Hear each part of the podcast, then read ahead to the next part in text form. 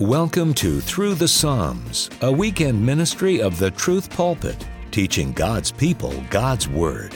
Over time, we'll study all 150 Psalms with Pastor Don Green from Truth Community Church in Cincinnati, Ohio. We're so glad you're with us. Let's open to the Psalms right now as we join our teacher in the Truth Pulpit. Well, we come this evening to Psalm 144, and I invite you to turn there with me. As week by week we're coming closer to the completion of our exposition of the entire Psalter. And Psalm 144 is our text for tonight. So glad that you're with us. Psalm 144, a psalm of David. Blessed be the Lord, my rock, who trains my hands for war and my fingers for battle, my loving kindness and my fortress, my stronghold and my deliverer, my shield and he in whom I take refuge, who subdues my people under me. O Lord, what is man that you take knowledge of him? or the Son of Man that you think of him. Man is like a mere breath, his days are like a passing shadow. Bow your heavens, O Lord, and come down. Touch the mountains that they may smoke. Flash forth lightning and scatter them. Send out your arrows and confuse them. Stretch forth your hand from on high.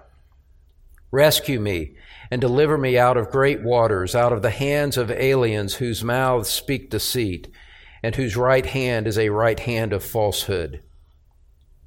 I will sing a new song to you, O God. Upon a harp of ten strings, I will sing praises to you, who gives salvation to kings, who rescues David his servant from the evil sword.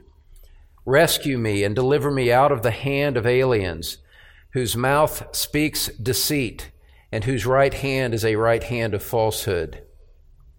Let our sons in their youth be as grown up plants, and our daughters as corner pillars fashioned as for a palace. Let our garners be full, furnishing every kind of produce, and our flocks bring forth thousands and ten thousands in our fields. Let our cattle bear without mishap and without loss. Let there be no outcry in our streets. How blessed are the people who are so situated. How blessed are the people whose God is the Lord. Now, as you read that psalm, it seems evident on just a first glance that this is not your typical devotional type psalm. There's something distinct about this, as we'll see as we go through the four sections of the psalm. This is uniquely and particularly a king's prayer. This is the prayer of David the king. The inscription says it's a, a psalm of David, and that's particularly important to realize. David is writing in his capacity as the king of Israel here rather than as an individual. And so we are, we don't step immediately into the sandals of the one writing this psalm, even though it has much to teach us. We are reading the prayer of a king and his role as a national leader is critical as we study this text. It's very important to keep that in mind. He's writing as the head of the nation of God's chosen people. So he has a, he has a different set of responsibilities, different priorities than what necessarily animate you and me in our day to day lives. And yet, at the same time, those that uh, aspire after leadership roles can certainly learn from the way that David handled his leadership responsibilities in the presence of the Lord. Now, without a little bit of introduction, the flow of this psalm is not at all obvious on a first reading. It's not obvious on a second reading, even. It initially seems to bounce from uh, from one topic to another that, that the themes do not seem to be related at all when you first look at it. But as you study it further, there is a deep underlying unity that pervades the sections as they flow from one section to another in this psalm. The basic idea of this psalm is this David, the king, is seeking peace and prosperity for his people. He's seeking peace and prosperity for his people. And in the process, he praises God for God's defense of the nation. And he humbly seeks help in the face of their enemies. And so David is preeminently seeking the peace and prosperity of his people. The fact that there are foreign armies that are waging war against them, seeking to undermine them, seeking to defeat them, is addressed in the prayer, but it's addressed in that overall broader, higher theme of seeking God's peace and prosperity upon the nation.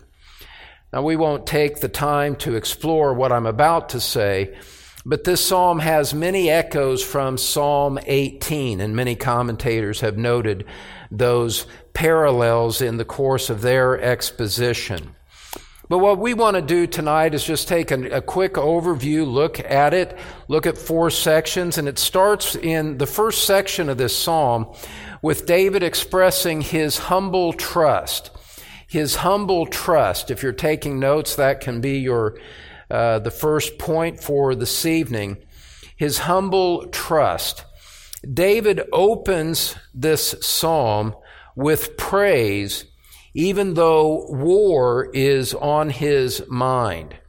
Verse 1, where he says, Blessed be the Lord, my rock, who trains my hands for war and my fingers for battle.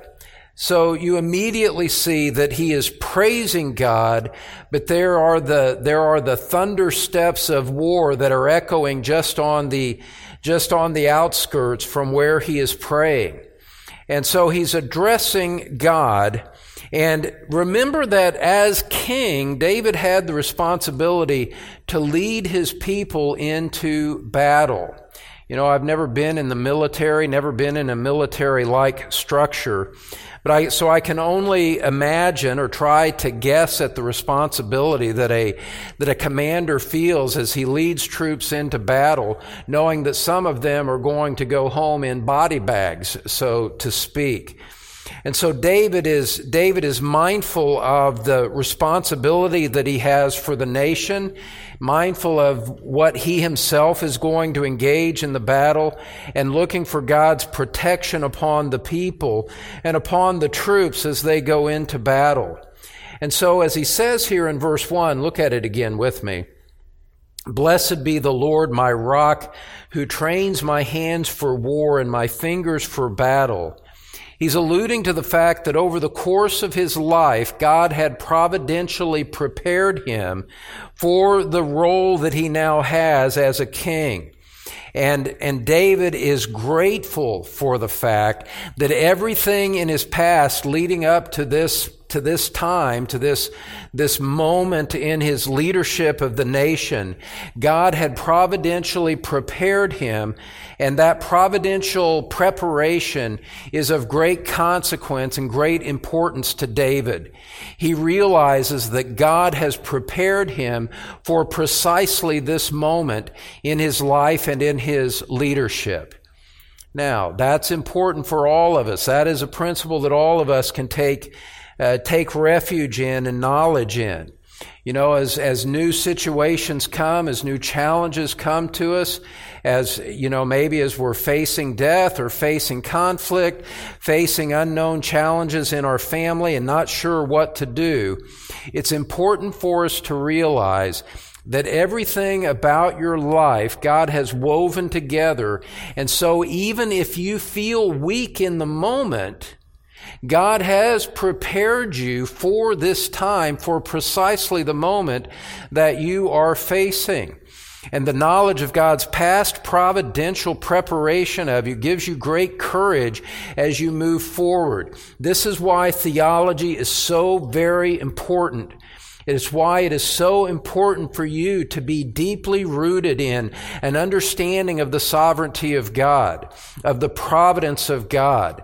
God has not only providentially ordered the circumstances that you are in right now, so that you have precisely the life today that God has given to you, it's important for you to understand that God has been working from the moment of your conception through your birth, your childhood, all of your adult experiences.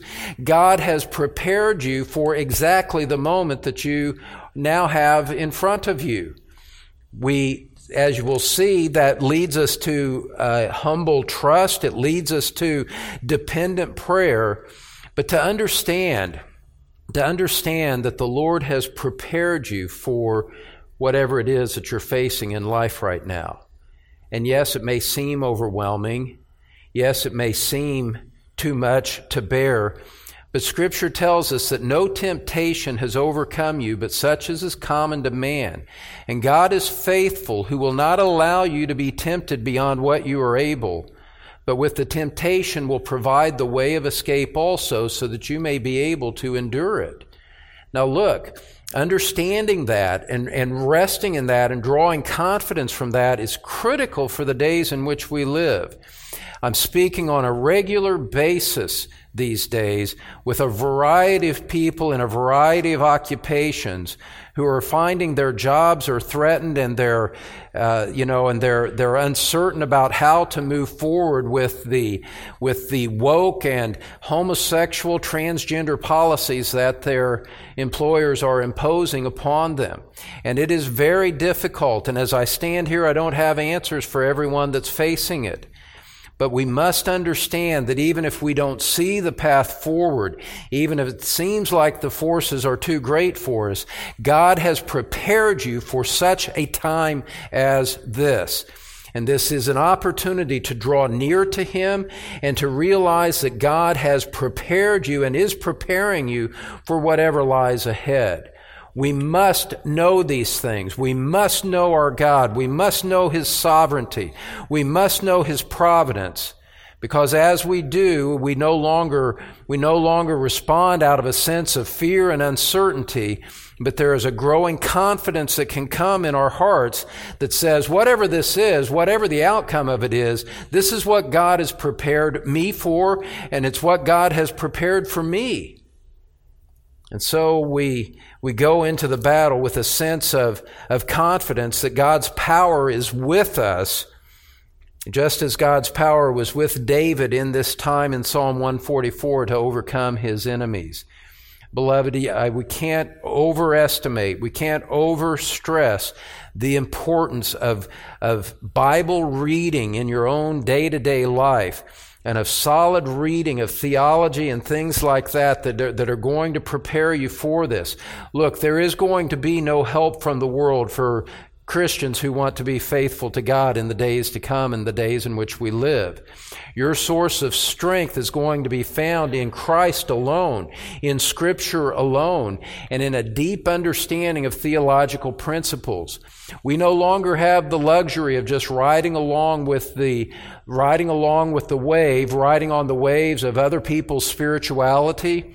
We no longer have the luxury of living in a culture that is, is relatively supportive of Christian principles. It's hostile. It's a battle now. And the only strength for battle that you have is in the truth that God has revealed in Scripture. And so it is essential for you. It is essential for you to be studying God's Word, being with the people of God as God's Word is opened, because this is our lifeblood and this is our, this is our strength as we, as we go forward in this life. Now, with all of that said, David here in this psalm, he is not boasting in self. This is not the, this is not the arrogant boast of a, of a soldier who thinks he can beat everybody who comes to him. It's not like that. David, in this psalm, from the very beginning, is giving all of the glory to God. Look at verse 2 with me, where he says, and, and remembering that he opened up, Blessed be the Lord and what God had done to prepare him. Now he goes back and describes these, these terms, these attributes to the God in whom he trusts. Verse 2 My loving kindness and my fortress, my stronghold and my deliverer, my shield and he in whom I take refuge, who subdues my people under me. Six different terms in that one verse to describe God in His loyal love, His protecting presence, the fact that we can take refuge in Him.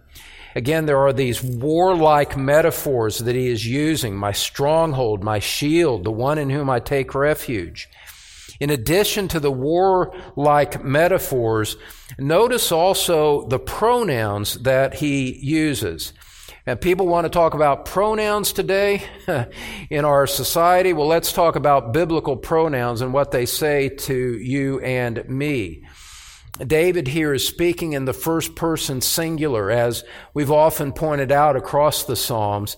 He says he's my loving kindness, my fortress, my stronghold, my deliverer, my shield, the one in whom I take refuge.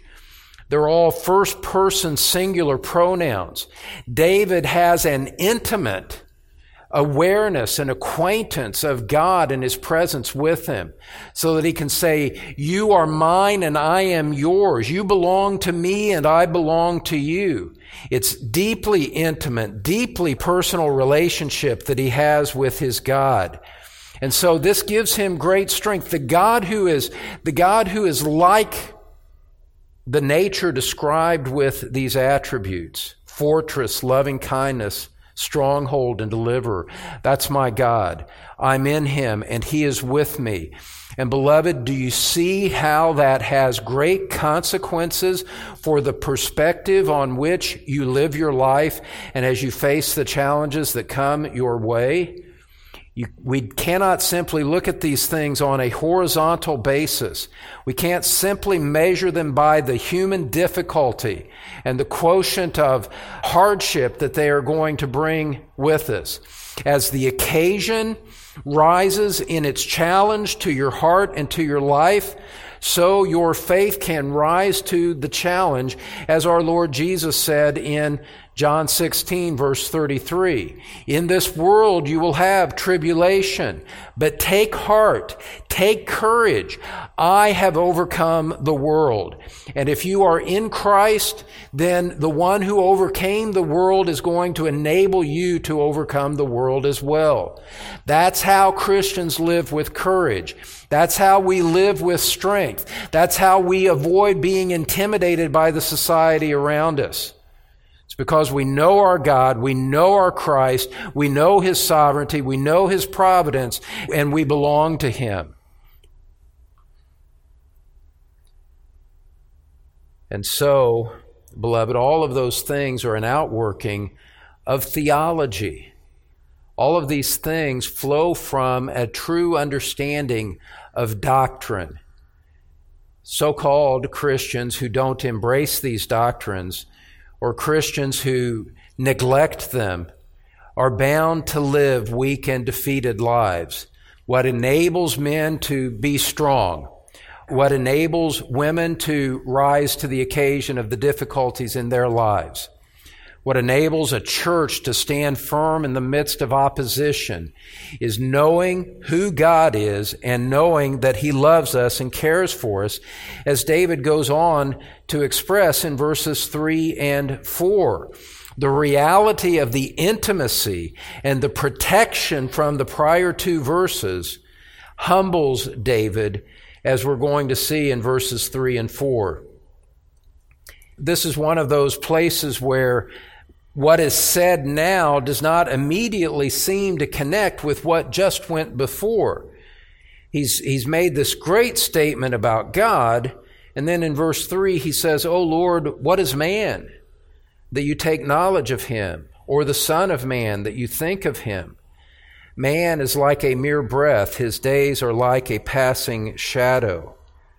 What David is saying is this in these two verses He's saying, How can I, a man of clay, have a status like that before a God like that? God, you are sovereign and omnipotent over all things. Why would you take notice of any man? Why would you take notice? You have no need for me. I can't add anything to your perfect essence. I can't contribute anything to the, the essential glory of God. So why in your, in your, in your existence as you dwell above time and as you dwell above history and as you dwell above the universe, why would you take note of me? Why would you take note of any man? Why would you take knowledge of him? Why would you think on him? Is the idea being expressed. Why would the eternal bend his ear to hear the earthly. And we see that in the span of four short verses, this psalm has taken us, as so many psalms do, has taken us vertically high in transcendence, looking at the nature of God, and yet has also taken us closely inward in the, with the immanence of God, meaning that God is near. He is transcendent. He is beyond us. And all of these attributes that make him great are infinitely beyond us. And yet, in his condescending love and care, he is near us. I fear no evil, for you are with me. Your rod and your staff, they comfort me. David is saying, God, you exceed us, you are beyond us, and yet you care for us. The two seem to be the two seem to be almost inconsistent with each other, certainly by human measure. You know, in human terms, the higher a man gets, the less he has time for the little people, right? We understand that. Well, David's expressing his humble trust. He knows who God is, he trusts him, and yet it humbles him at the same time to realize that this great God is with him for the battle of the day. Well, that meditation leads into the second section of the psalm, his bold prayer his bold prayer. His humble trust leads him to a bold prayer.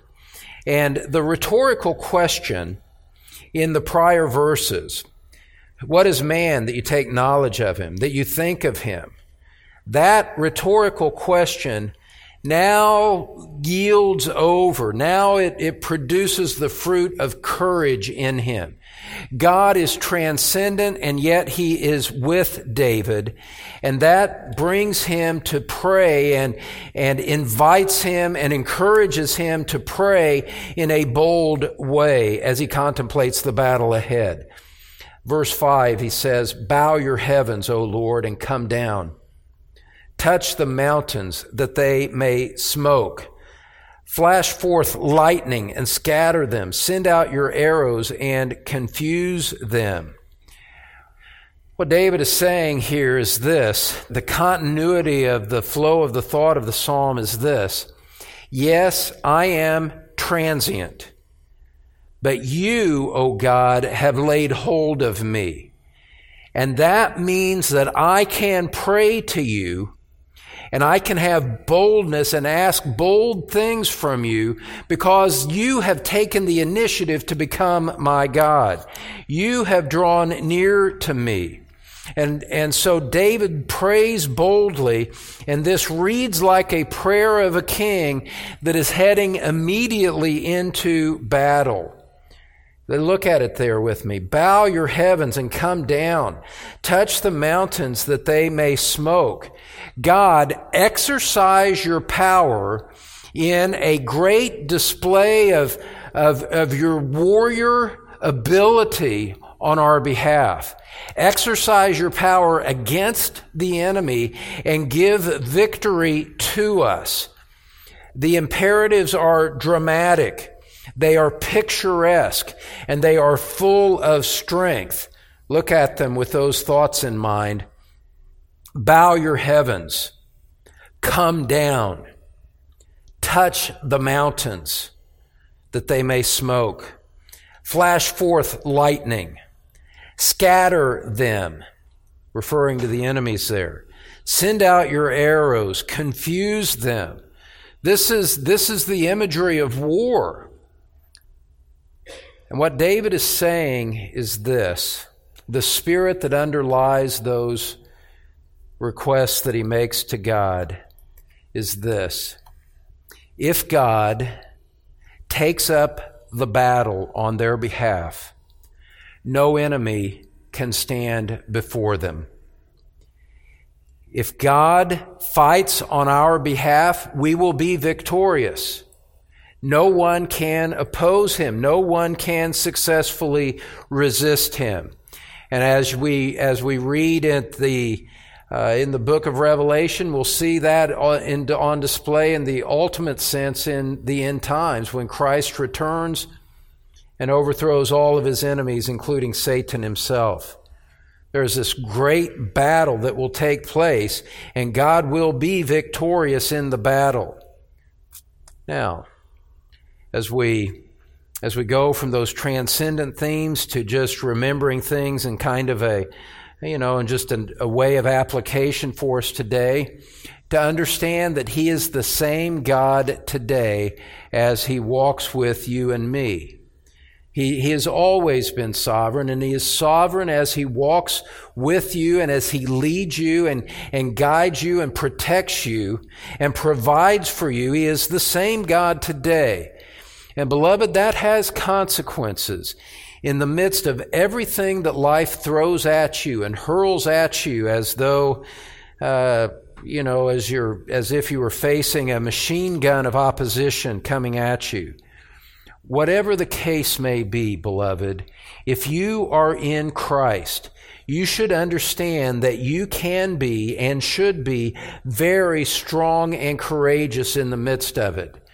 Not because you're adequate in yourself for anything to come from you, but because this God who is a warrior, this God who is a stronghold and a refuge to his people, is your God. And he perfects his strength in your weakness. So even as you are feeling the weakness of your life and even of your, of your tentative heart, you should be drawing courage from the fact of who God is and that He has laid His hand upon you. Look over at the book of Hebrews with me for just a moment. Hebrews chapter 13. Hebrews chapter 13. In verse 5, we see this. Make sure that your character is free from the love of money, being content with what you have. For he himself has said, I will never desert you, nor will I ever forsake you. So that there's an implication of God's promise to be with us always. There is, there is an application of faith that you and I are to make as a result of that, we understand this God is with us. And that has a consequence on the way that we think in our heart and what we say in our, in the privacy of our homes and what we say before men. So that, verse six, we confidently say, the Lord is my helper. I will not be afraid. What will man do to me? Remember those who led you, who spoke the word of God to you, and considering the result of their conduct, imitate their faith. Jesus Christ is the same yesterday and today and forever. The Christ who strengthened the apostles to preach with such boldness in the book of Acts is the same today. The Christ that stood by the martyrs in the early church and enabled them to give great testimony of faith, even though the fires were, were, were building up and lapping at their legs as they were tied to the stake, or as wild animals were sicked upon them in Roman colosseums. Beloved, the same God that strengthened them and thereby left behind, they left behind such a, such a powerful testimony of witness to the sustaining power of God. That God who did that for them is the same God that is our God today. And so as you face difficult medical reports, perhaps, be strong and courageous. As you face unfaithful difficult spouses, be strong and courageous. As you face a future not knowing what is going to come, as you face end of life issues, as sometimes maybe you literally struggle for breath because of the difficult situations you have, remember who the God is that is with you in the midst of them and be strong and courageous. Be content in Him. That is what David is teaching us from Psalm 144. Now, going back to it, as we move on into verses 7 and 8, we see his bold prayer continuing. David goes on and he asks for deliverance from his enemies.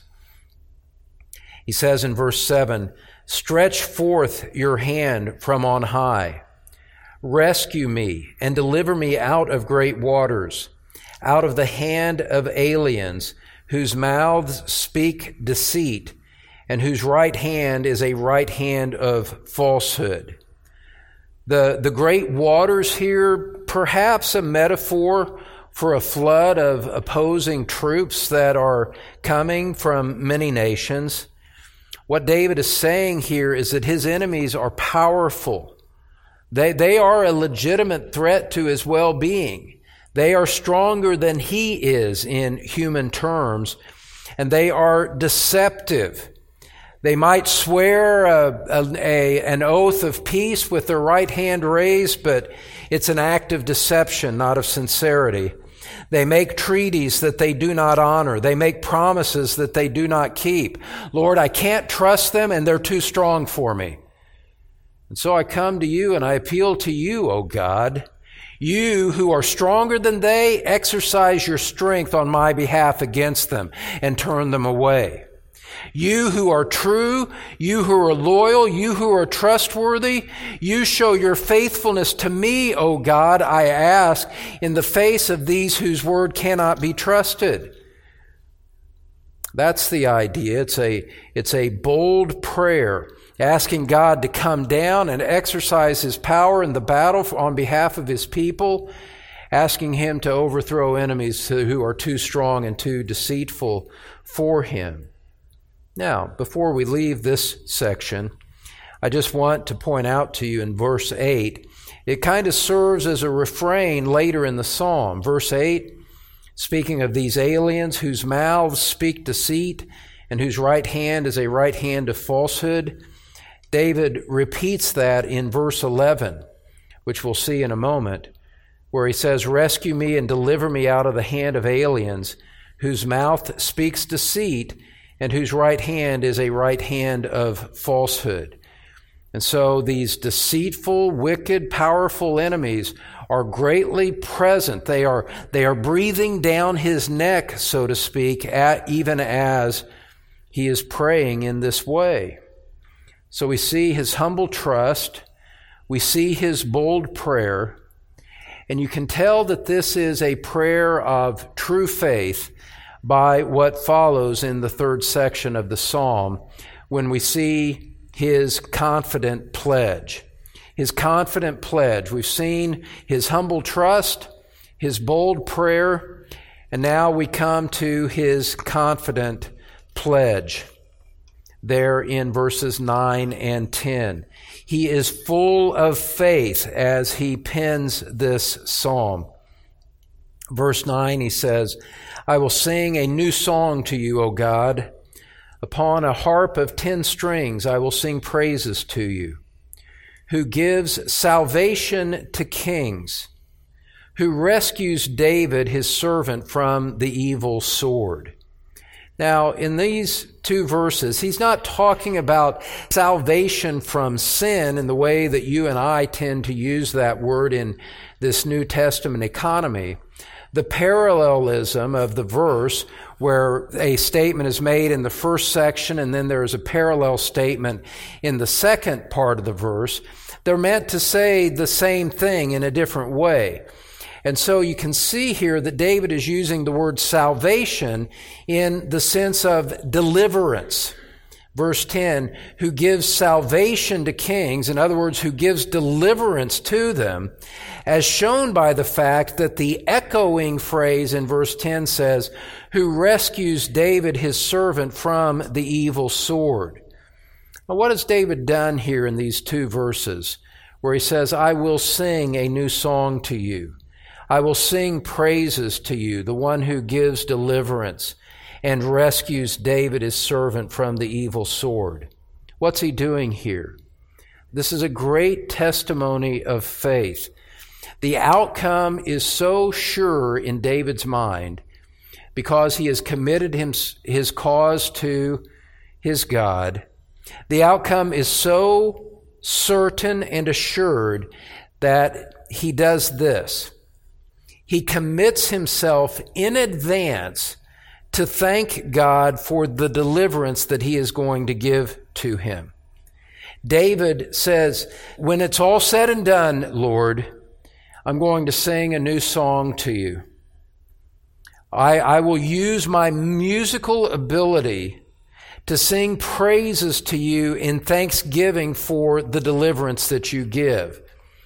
And beloved, a truly spirit filled man, this kind of praise, this kind of singing is the natural overflow of a faith filled, of a word filled life. Look at Ephesians chapter 5, verses, verses 18 through 20 with me. Ephesians chapter 5. The Apostle Paul instructing the church is telling us that we are to be controlled by the Spirit, which is another way of saying that we are to be filled with the Word of God, as I'll show you in a moment. But for now, I just want you to see this that the instruction to the church, beginning in verse 18, do not get drunk with wine, for that is dissipation, but be filled with the Spirit. Instead of being under the influence of alcohol, be under the influence of the Spirit of God. And then he goes on to describe what the results of that will be, what the marks of a spirit filled life will be.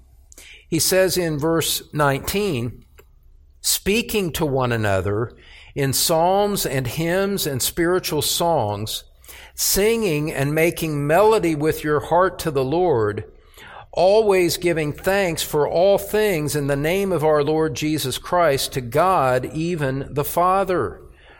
You see this, this exuberant singing, this exuberant joy that comes out from having a heart that is rooted in the Word of God. But not just as a matter of private devotion, of private joy, the one who is filled with the Spirit comes and joins with other people of God in order to do this in a corporate sense. You know, it is impossible. It is ridiculous to talk about someone being a true spirit filled Christian who, who by their own choice and by their own preference lives in isolation and wants nothing to do with the people of God. That is a contradiction in terms. If you are filled with the Spirit, you will long to be with like minded Christians, to share in the joy, to share in the encouragement, and to sing praises together to the God who saved you. Now, I need to say a word here because sometimes these messages go beyond our walls. I understand that for some people in, in some areas, they don't have the opportunity that you and I do here at Truth Community Church. They would love to be in a, a biblical church that taught the Word of God. They would love to be with people like you who share in share in the things of Christ and a love for Christ and a reverence for His Word and the fear of God. They would love that, but they can't because there's just nothing like that anywhere in the surrounding area around them. I realize that some are in that situation, but note the distinction from what I was describing. People like that, they want it, but right now the opportunity does not seem to be present for them. And so they long for what they can't have. That's not what we're talking about here. What we're talking about is, is somebody who, who, who does not even desire that who prefers his isolation, who does not want to give of himself to the people of God, who does not care about singing praises or being a, a source of encouragement to other believers. He's consciously set against it and avoids it because he doesn't want it. That distinction is very important. And what we're saying is, is that the person that doesn't even want it needs to seriously examine himself to see if he's even in the faith or not. Because a spirit filled, word filled person is someone who is going to desire to share in the fellowship with other believers, singing and giving thanks to God. Look over at Colossians, just two books to the right in your Bible Ephesians, Philippians, Colossians. You see a parallel passage that beginning in verse 12, you see the corporate dynamic of it. So, as those who have been chosen of God, holy and beloved, put on a heart of compassion, kindness, humility, gentleness, and patience, bearing with one another and forgiving each other See, this is a, this is a corporate text. Paul is speaking to those in the church and assuming that they have a, a matrix, a web of relationships within the body of Christ where they are exercising these spiritual attitudes with one another. He goes on, whoever has a complaint against anyone, just as the Lord forgave you, so also should you. Now drop down in verse 16 we had seen in Ephesians 5 to be filled with the Spirit. Now we see, we get an interpretation from the Word of God of what the, of what that means, what that's like. It's not a, it's not a subjective mystical experience. It's this in verse 16. Let the Word of Christ richly dwell within you with all wisdom, teaching and admonishing one another. There it is again, the one another's, each other admonishing one another with psalms and hymns and spiritual songs, singing with thankfulness in your hearts to God. You see, in Ephesians 5, you're filled with the Spirit and these attitudes flow. In Colossians 3, you're filled with the Word of God, which the Spirit of God inspired and wrote through the human instruments, and the same spiritual attitudes flow so that you have the Word of God producing these attitudes, so that in verse 17, and here's where you see a, a parallel to the theme expressed by David in his confident pledge. Verse 17, whatever you do in word or deed, do all in the name of the Lord Jesus, giving thanks through him to God the Father. Well, with that New Testament elucidation and illumination on the text, go back now to Psalm 144, verses 9 and 10. You can see that being filled with the Word of God, being filled with the character of God in his mind, he says, I'll sing a new song to you. Upon a harp of ten strings, I will sing praises to you. So David was a skilled musician. And what he's saying is, God, I am going to use my musical gifts in order to give glory to you. If you, as a Christian, have been given musical ability, one of the primary things that God has given that to you for is so that you would give glory to Him with the talent that He has given to you. But you know, it's the same for the rest of us who have no musical ability. And believe me, I am at the front of that line. I have no musical ability whatsoever. I cannot read music. I have never played an instrument. And I never will. But you and I, even if we don't have musical ability, we still have to ask the question what is the talent? What is the ability? What is the giftedness that God has given to me? What, what do I have by way of time, ability, or resources to realize that God has given that to you so that you would consider how to use it for His glory, how to give thanks to Him in all things with what He has given to you. This is, this is part of the Christian life, is taking an honest assessment, an honest inventory. What do I have? What talents have the Lord, has the Lord given to me? And how can I convert them from, from human ability into that which is of service to his people and to his kingdom? That's how we have to think about the way that we approach life. And so, here in verses 9 and 10, David says, I will sing praises to you. And the reason in this context that God is worthy of praise is because he enables kings to gain victory in battle. The kings that are belong to God get victory in battle and God is to be praised as a result of it. David is saying, I am going into war with enemies who are stronger than me and who are deceitful and cannot be trusted. And he says, God, because you're with me, I know that I'll prevail in this battle. And as a result of that, I will give you praise. And yet, again, we see that this is not a prayer of boastfulness. This is not an arrogant man praying.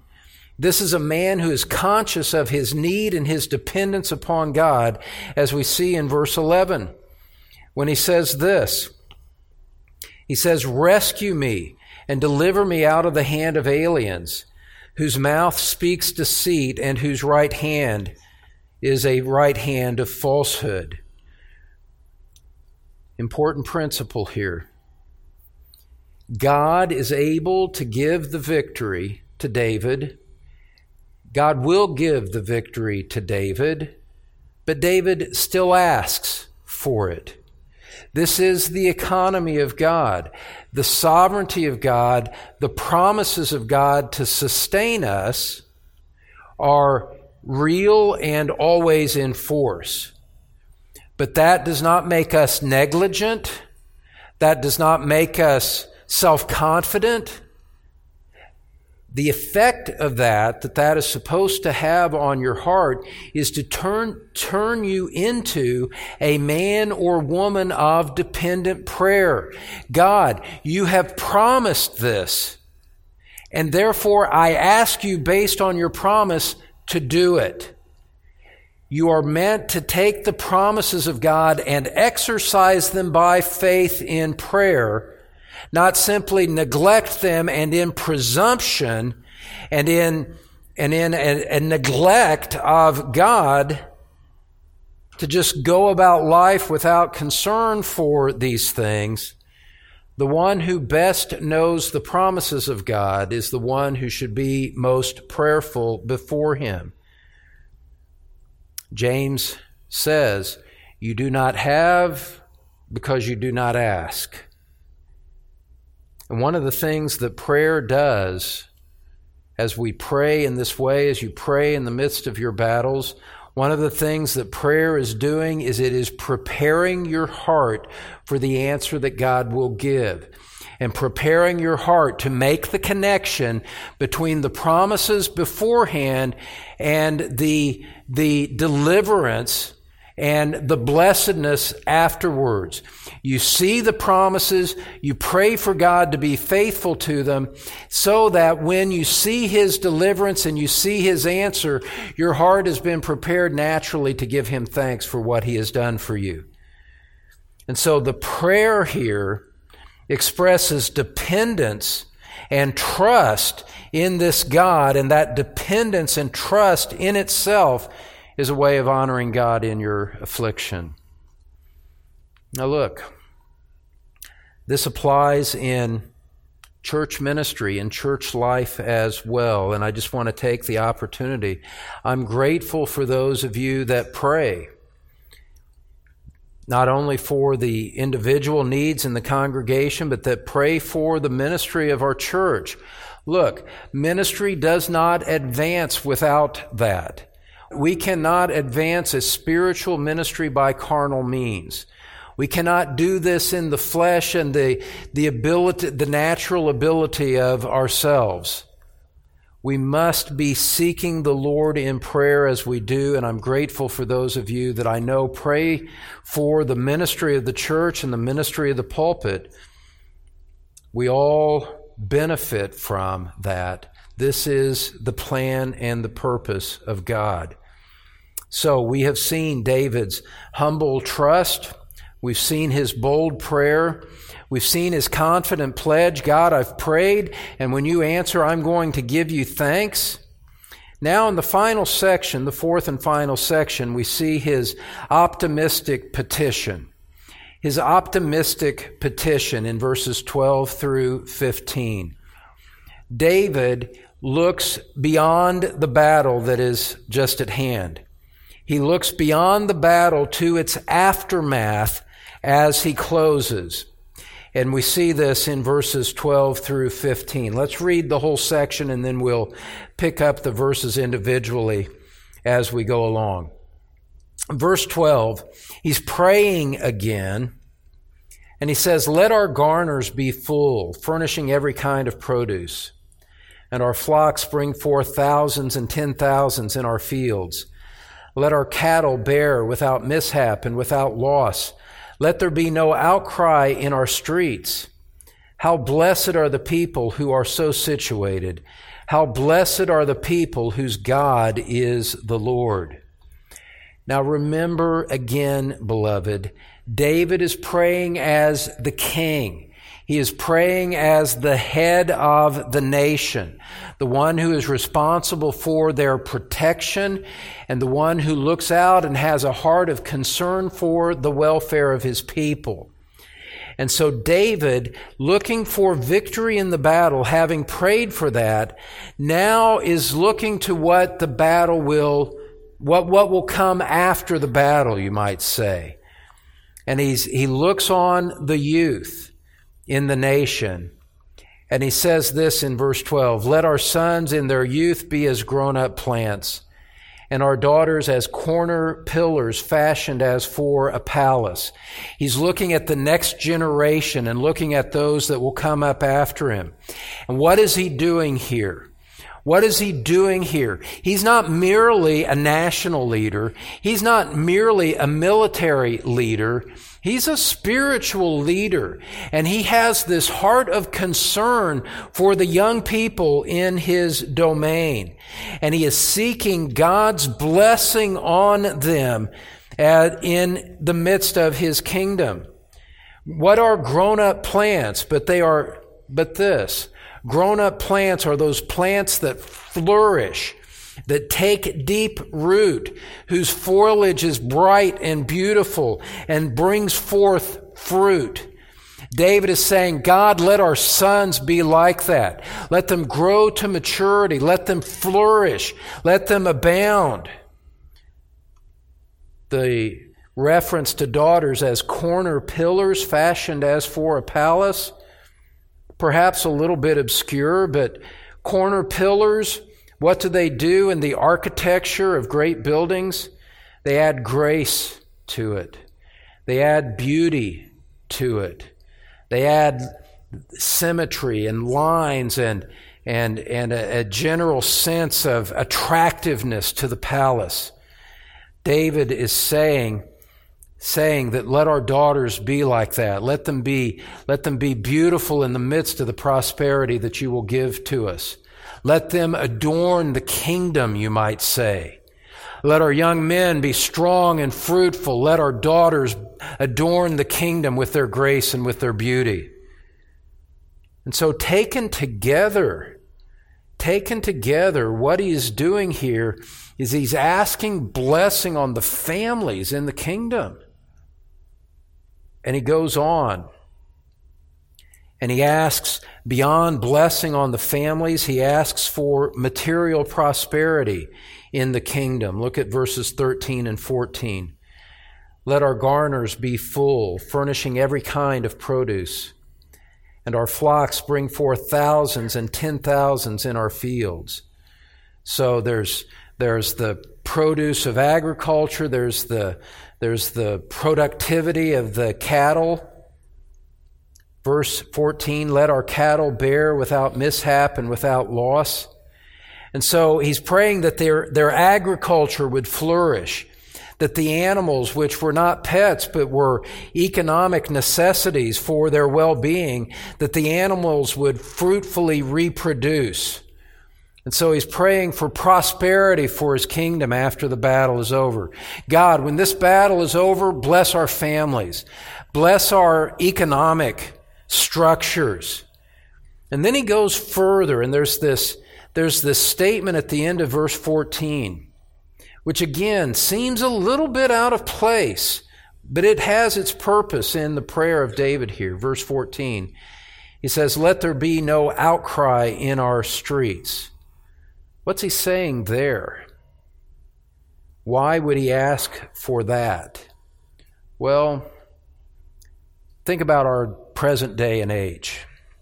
Think about the, the, the conflict that is in our streets. Our Supreme Court justices cannot eat a meal in peace without being faced by angry activists. Since the Dobbs decision, we see in our streets, you see in the news, vile, angry, pro abortion crowds looking to influence the direction of the country and protesting against the decisions. What is that? What is the effect of that? Except to manifest the fact that there is division, there is ungodliness in our society, and the conflict of men just shows that there is not peace and that there is not stability in what is around us. And it's, it's painful just to look at the headlines, let alone to read the reports or to see it in live action. The angry protest that we are used to seeing is unsettling. And it is a manifestation of a deeper conflict that takes place within our society. Well, understand that. And then you can realize what a great blessing David is asking for from God when he says, Let there be no outcry in our streets. David is saying, Let there be such a peace and unity among our people that there is not public division taking place. He's asking God to unite the people around his own name, around his own blessing. God, bring us to yourself. Bless us and keep us, and let us recognize that the blessing is from you. And as we do, we will live in harmony with one another so that there won't be marches in the street. There won't be outcry. There won't be opposition. And the people in the nation, remember, this is coming, this is what he's asking for after the war. After the war is over, David says, let us appreciate peace. Let us appreciate prosperity. And let that appreciation cause us to live together in harmony. The people should appreciate peace because of the preceding war. You know, it reminds me of the the news clips that you see of the jubilation at the end of World War II and the, the celebration in the streets. The war is over. You know, and we have, we have veterans in our congregation. We have, we have men that have decorated themselves and vindicated and, and proven themselves in battle in a way that I never have. I, I have no music. I have no military. I don't have any of this stuff that distinguishes men in that way. But coming back from coming back from a victorious war, there was celebration. That's what David's talking about. Bring us through this war to the other side of peace, prosperity, and harmony together. Look, beloved, if the psalm ended right there, it might seem like it's just kind it might seem like a selfish prayer almost. But the last verse guards us from that conclusion. This request is not selfish at all. This is a request made to the glory of God. Look at verse 15.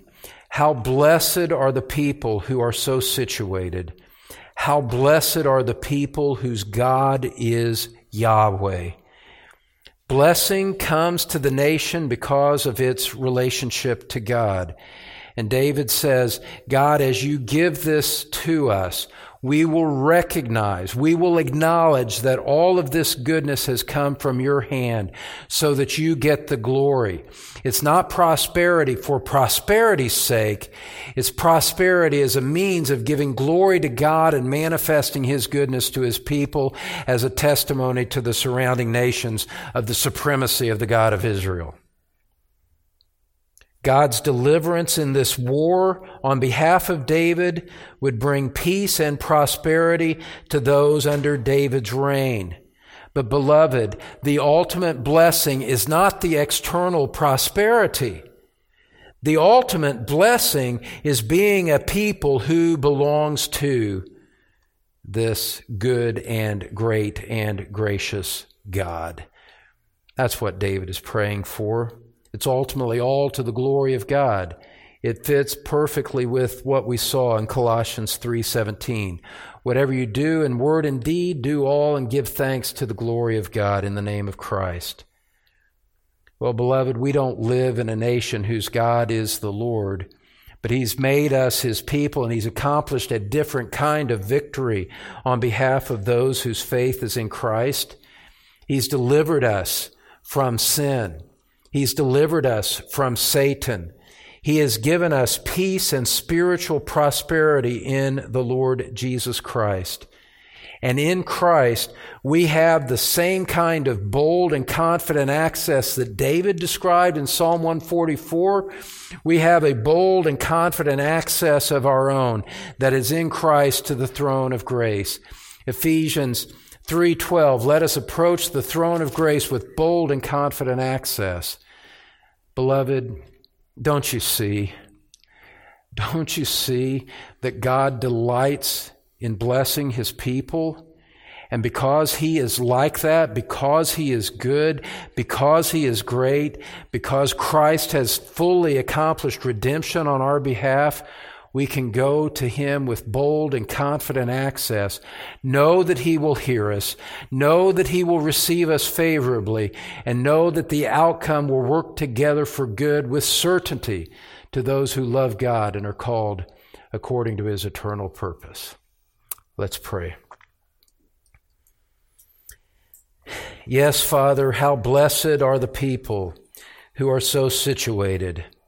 How blessed are the people whose God is the Lord. We thank you for the Lord Jesus Christ who made this reconciliation possible. We pray that you would advance that work of reconciliation in the hearts of those that are here, those that are over watching over the live stream, those that, Father, are outside the walls of our church. Father, may all enter into this great prosperity, this great blessing of being in Christ, of being at peace with a holy God, and living life under His hand in a way that leads surely and ultimately into eternal glory. We pray these things in Jesus' name. Amen. Well, my friend, thank you for joining us on Through the Psalms.